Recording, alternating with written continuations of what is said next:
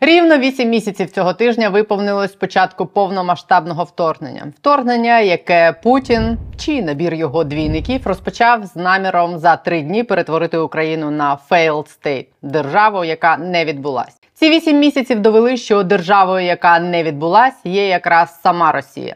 Виступ Путіна на Валдаї цього тижня став найкращою ілюстрацією до цього. Валдайську річ Путіна будуть розбирати на цитати. Попередив перед урочистою появою Лана Валдай Пісков. Але розібрали її не зовсім на ті цитати, точніше, зовсім не на ті. Взяли вот Сулеймани, убили э, иранского э, цап-царап, прикарманил. Давайте перестанем быть врагами. Давайте жить дружно. Что это такое вообще? Мы где живем? Сам Путін, якому цього місяця виповнилось 70, скільки б його не підколювали ботоксом імпортним і контрабандним, нагадував власне того, ким він і є. Насправді, жалюгідного діда, який невеликовно застряг в полоні своїх нереалізованих фантазій про те, як він повіліває світом.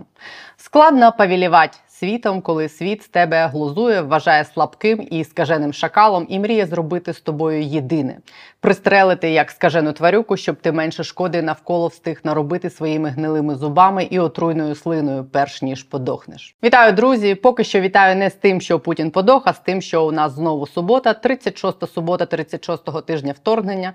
І ми традиційно підбиваємо підсумки цього 36-го тижня повномасштабної війни. І я вже збилась якого за ліком тижня нашої перманентної війни з корупцією. Не забудьте підписатись на є питання, натиснути дзвіночок, щоб отримувати повідомлення про нові відео. В описі під цим відео посилання на наші соцмережі. Підписуйтесь і на патреони картки для тих, хто хоче підтримувати незалежну журналістику і україномовний Ютуб загалом. Дякую усім, хто це вже робить. Поїхали! Не буду аналізувати псевдоісторичну промову російського диктатора на Валдаї. Вона стала лише черговим доказом того, що він архітектор геноциду в Україні, що в його хворій уяві він рятує один народ тим, що хоче його знищити. Саме так це і почули в світі. Міністр закордонних справ Латвії Едгар Срінкевич назвав цю промову Путіна репетицією захисної промови в міжнародному трибуналі.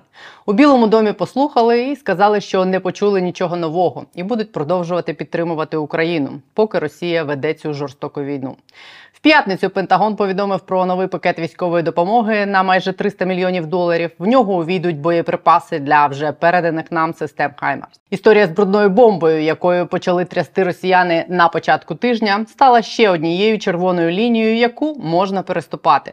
Минулими вихідними Кремль почав розкручувати істерику навколо того, що Україна нібито планує використати так звану брудну бомбу на власній же території і звинуватити в цьому Росію. Я розповідала про це ось тут. Розігрував цю п'єсу Шойгу.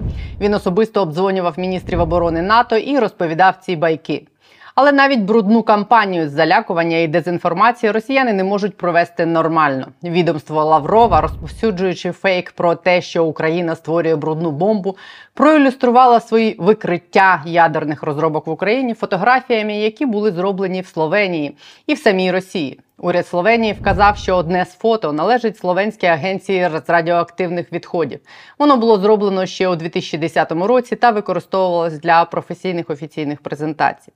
Ще два фото з так званих викривальних матеріалів МЗС Росії, які демонстрували сучасні українські ядерні розробки, були зроблені насправді на російській Білоярській АЕС і в науковому комплексі в Новосибірську. Щоб продемонструвати свої рукожопі презентації, Росія скликала цілий радбез ООН, де продовжила розповідати теорії змови про те, що в Україні діють військово-біологічні лабораторії. Скільки ще нам терпіти цю нісенітницю? Звернулася до членів Радбезу постпред Великої Британії Барбара Вудворд.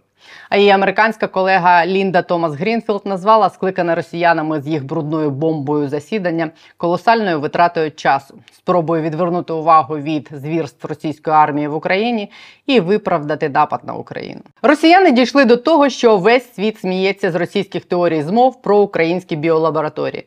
І я дозволю собі теж сьогодні теорію змови про джерело цих російських теорій змов. Ось всі ці резинові попи. Резиновая попа.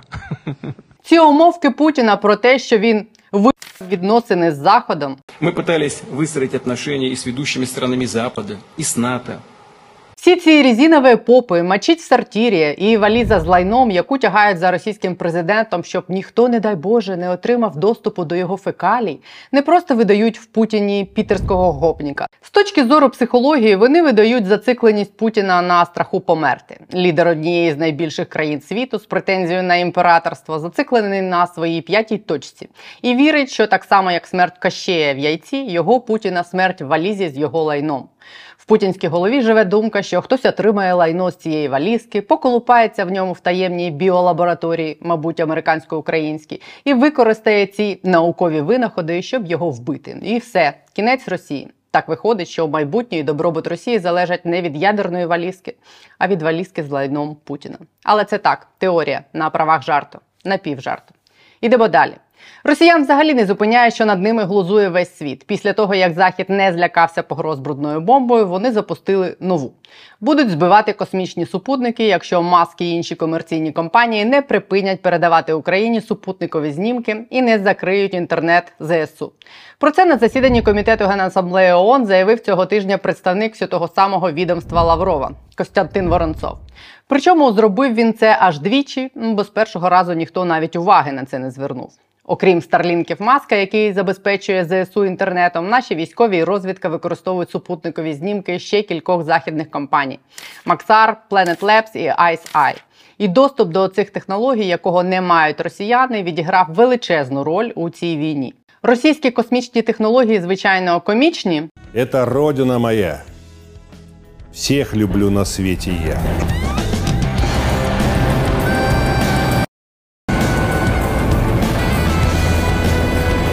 Але якщо б ЗСУ через погрози цих мавп з гранатою залишились без очей, я спеціально запитала Агіля Ростамзаде цього тижня, чи має Росія в принципі технології, які дозволили б їй збивати американські супутники в космосі. Где у них противоспутниковое оружие?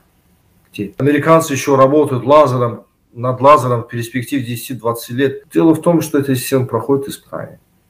Эта система проходит испытания, но э, у Старлинка, если не ошибаюсь, там 200 или 300 спутников. А у них там 10 ракет. Ну, какой они спутник будут сбивать? Ще раз, ці погрози росіянам довелось повторити двічі, поки на них взагалі відреагували. Точніше, ні, навіть тричі. Окрім представника МЗС РФ, Маско особисто погрожував міні-батальйон неюних путінців, точніше путінок. Илон, в очередной раз обращаемся к тебе. Ты слышишь нас? Забирай все свои спутники с Украины и давай сюда. И давай. И мы за это тебе, Владимир Владимирович, предоставит убежище политическое. И ты тогда не пожалеешь. Вот так. Ты понял нас, Илон? Маск поняв і купив Твіттер. Відреагували на заході, як кажуть, асиметрично. Ніхто не відмовився допомагати Україні з розвідкою і інтернетом. В Білому домі на погрози МЗС РФ і войовничих російських пенсіонерок офіційно відповіли: хай лише спробують, отримають відповідь. Але повернемось до справді серйозного. В Росії триває мобілізація, попри усі заяви про її згортання. уважаемые э, мобилизованные, идете все-таки не мясо, а нормальными, нормальными бой- бой- бойцами. С подготовкой. Родственники по любому обращению.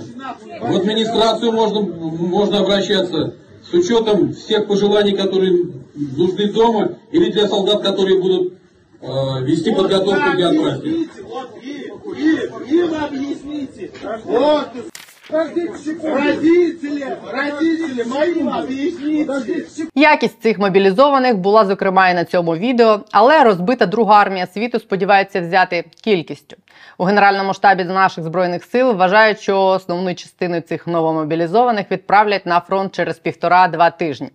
Основною задачею цього м'яса буде стримувати наші сили на окремих ділянках фронту і поповнити ті російські підрозділи, які зазнали найбільших втрат в Україні.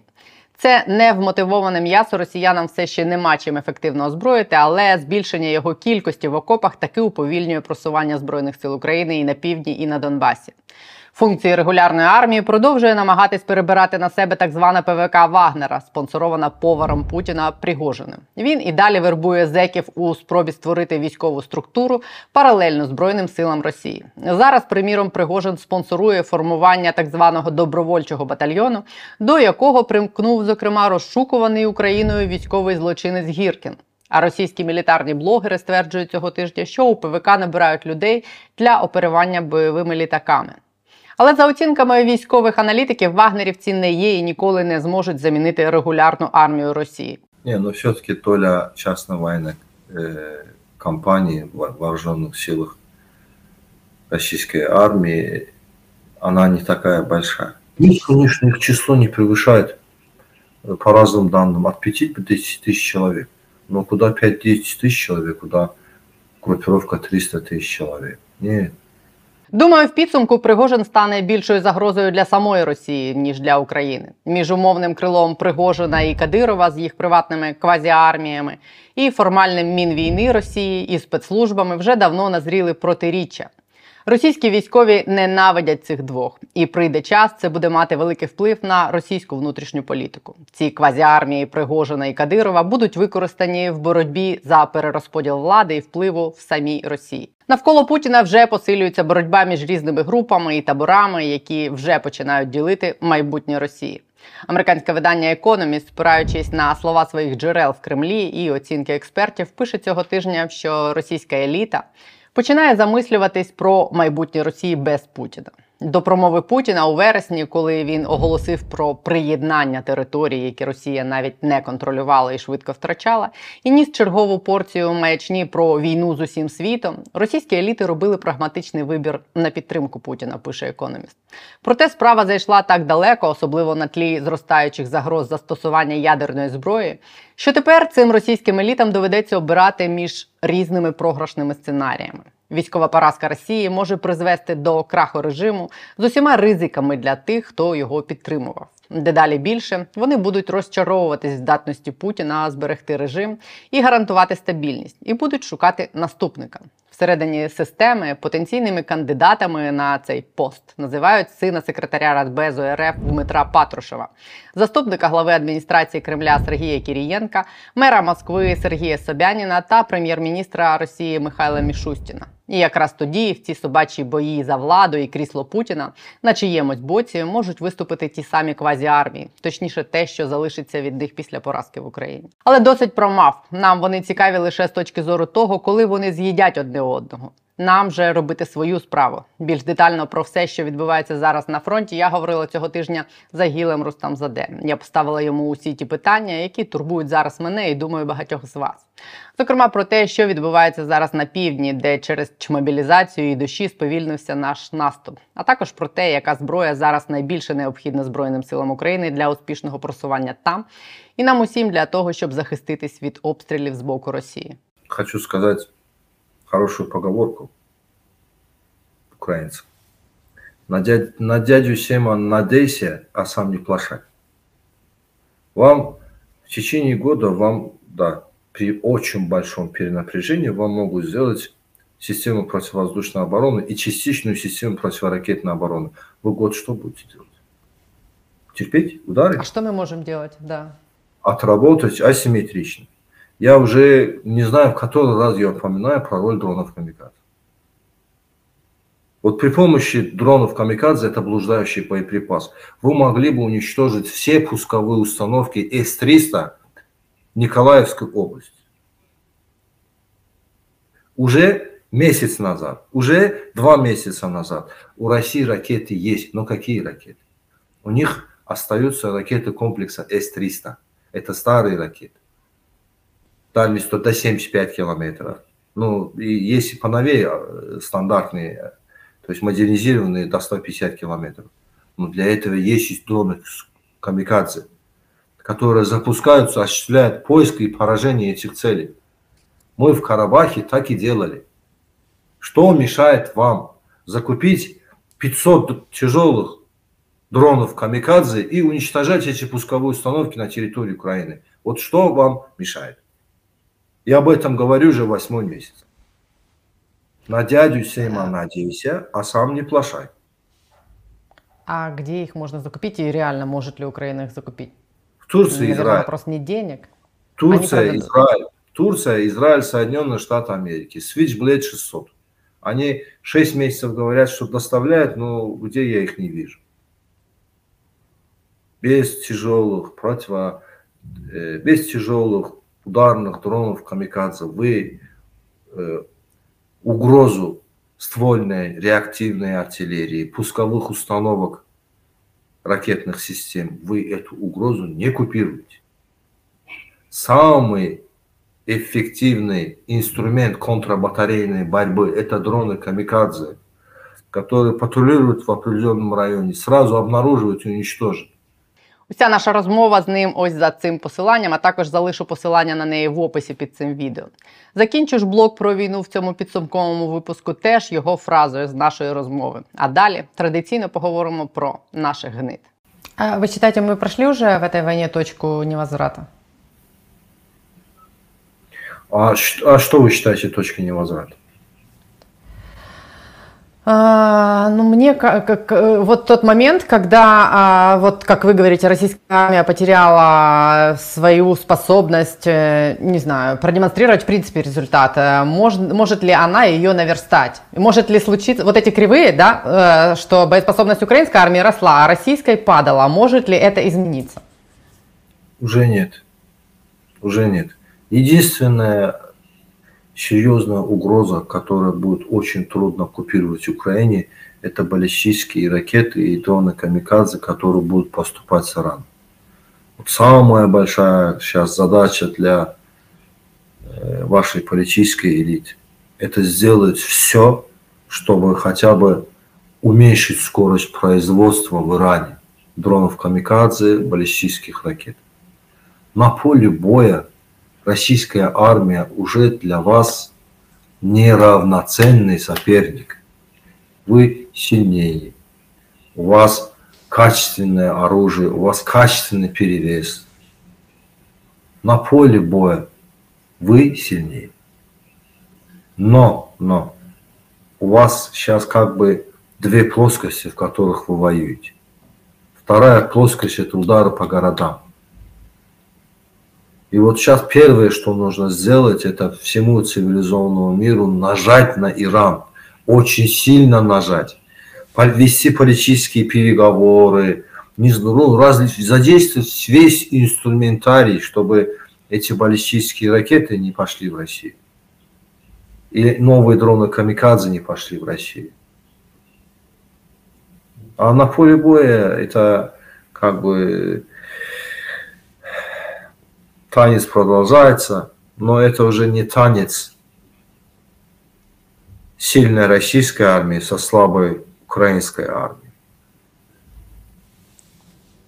Тут ситуация уже как бы уже лучше, уже сильнее уже украинская армия. Що ж ми мали на нашому внутрішньому фронті цього тижня, де нам доводиться постійно воювати з власними гнидами? Почнемо з того, чого ми не мали. В четвер сплив срок для відповіді на петицію до президента з вимогою позбавити громадянства України колишнього суддю Верховного суду України Богдана Львова. Нагадаю вам, журналісти знайшли одного з топ-суддів країни російський паспорт і незадекларовану квартиру в Москві. Служба безпеки України довго шукала докази того, що знайшли журналісти, і на щастя таки знайшла. За конституцією України громадянин Росії не має права бути українським суддею. На цій підставі суддю Львова таки звільнили. А от президент досі ні сам не позбавив на цій підставі суддю Львова українського громадянства, ні на петицію так і не відповів. Зате сам суддя Львов вчора в п'ятницю подав до окружного адмінсуду позов про поновлення на посаді. Шах і мат. Суддя Львов звернувся до того самого окружного адмінсуду Києва, який президент дав вказівку ліквідувати більше року тому. Це той самий окружний адмінсуд, суддів якого набу. Два роки тому викрило на спробі захопити владу в країні. Детективи встановили прослушку в кабінеті голови цього суду Павла Вовка і писали усе, що відбувалось в стінах його кабінету. А в цих стінах Вовки і його підлеглі намагались захопити повний контроль над судовою гілкою влади в країні і відверто насолоджувались тим, що можуть зробити, що хочуть з будь-ким в цій країні, з президентом включно. Тепер усіх цих персонажів судять в антикорупційному суді. Вони, прикриваючись суддівською недоторканністю, правда, ігнорують засідання і досі формально працюють в тому самому суді, який президент доручив ліквідувати, але лише на словах. Тому що цей суд потрібен очевидно самому президенту чи його офісу. Тепер до цього суду звернувся суддя Львов, громадянин Росії, і вимагає поновити його на посаді українського судді. І Львов, і Вовк, і інші покручі в мантіях все ще думають, що держава це я, як казав Людовік XIV. І тим, що президент не ліквідував цей суд, в якому процвітає політична проституція, і не позбавив Львова українського громадянства, президент по суті підтверджує, що держава це не ми, і навіть не він. Держава це очевидно таки вони. Львов, Вовк, Аблов, Тупицький. Ось такий от бардель в масштабах країни. Але так не буде. Зате цього тижня ми побачили і зворотній приклад приклад того, що інституції можуть працювати, коли їм дають працювати. Нещодавно призначений головний антикорупційний прокурор Олександр Клименко підписав 15 нових підозр у справі Роттердам Плюс. Йдеться про другий епізод дії незаконної формули у 18-19 роках, за якою споживачам електроенергії, тобто всьому населенню України, було завдано збитків на понад 20 мільярдів гривень. Підозру отримали двоє колишніх голів державного регулятора, який легалізував цю формулу комісія НКРЄКП. Колишні і нинішні члени і працівники цієї комісії та двоє посадовців групи ТЕК Ріната Ахметов. Набу має докази того, що ухвалити Роттердам Плюс комісію вмовили представники групи ДТЕК. Саме ця група в результаті і отримала основну вигоду від дії формули. Розслідування першого епізоду справи зі збитками на 19 мільярдів гривень вже завершено, і незабаром справа відправиться до суду. Тепер отримало новий подих розслідування і другого епізоду. До призначення Клименка головним антикорупційним прокурором прокурори САП чотири рази незаконно закривали справу Роттердама. Новий керівник САП скасував її незаконне закриття, поновив слідство, виконав зі справи старих прокурорів і змінив підозри фігурантам. Тепер усі причетні до цього колективного пограбунку країни в інтересах одного конкретного олігарха мають реальні перспективи понести покарання. Про те, що з призначенням Олександра Клименка на посаду багато старих справ набу отримали шанс бути доведеними до суду і покарання. Ми говорили цього тижня з Марком Савчуком, головою ради громадського контролю Національного антикорупційного бюро. Просто из-за того, что есть глава САПа, огромная часть работы, которая была проделана на БУ, теперь имеет возможность перейти на следующую стадию. Понимаете, они закончили свою работу, досудебное расследование, и теперь, поскольку есть прокурор, который просто все эти документы подписывает, вы же видите, как вылетают эти подозры чуть ли не каждый день. Микитасю, Насирову, Пахматюку, господи, Грановскому, вот э, там на прошлой неделе. і питаю, що відбувається. Да, понеслась. А почему? Потому что это же не потому, что все вдруг заработало, а потому что эта работа уже была сделана, она же велась годами, понимаете? Документы готовы, они ждали подписи. Теперь пришел э, прокурор, который готов это все подписывать. Шевченко там и другие ребята. Глава Нацбанка, пожалуйста, ну на, на секундочку, да, там а, бывший глава казначейской палаты на днях получил подозрение. Ну то есть и все это происходит, вот, это две последние недели, просто представьте себе. Вот. И а, эта работа, которая была проделана, просто теперь требовала подписи. Эти подписи получаются, и сейчас какой-то короткий период времени вы видите такой совершенно бешеный напор инфоповодов того, что происходит. Вот. И а, это причина потому, что а, заработал, заработала прокуратура. Но нужно понимать, что а, we are far away from perfect. Ну, то есть типа, нам, нам еще очень много работать, чтобы эта структура работала вообще в принципе, как ее изначально задизайнили.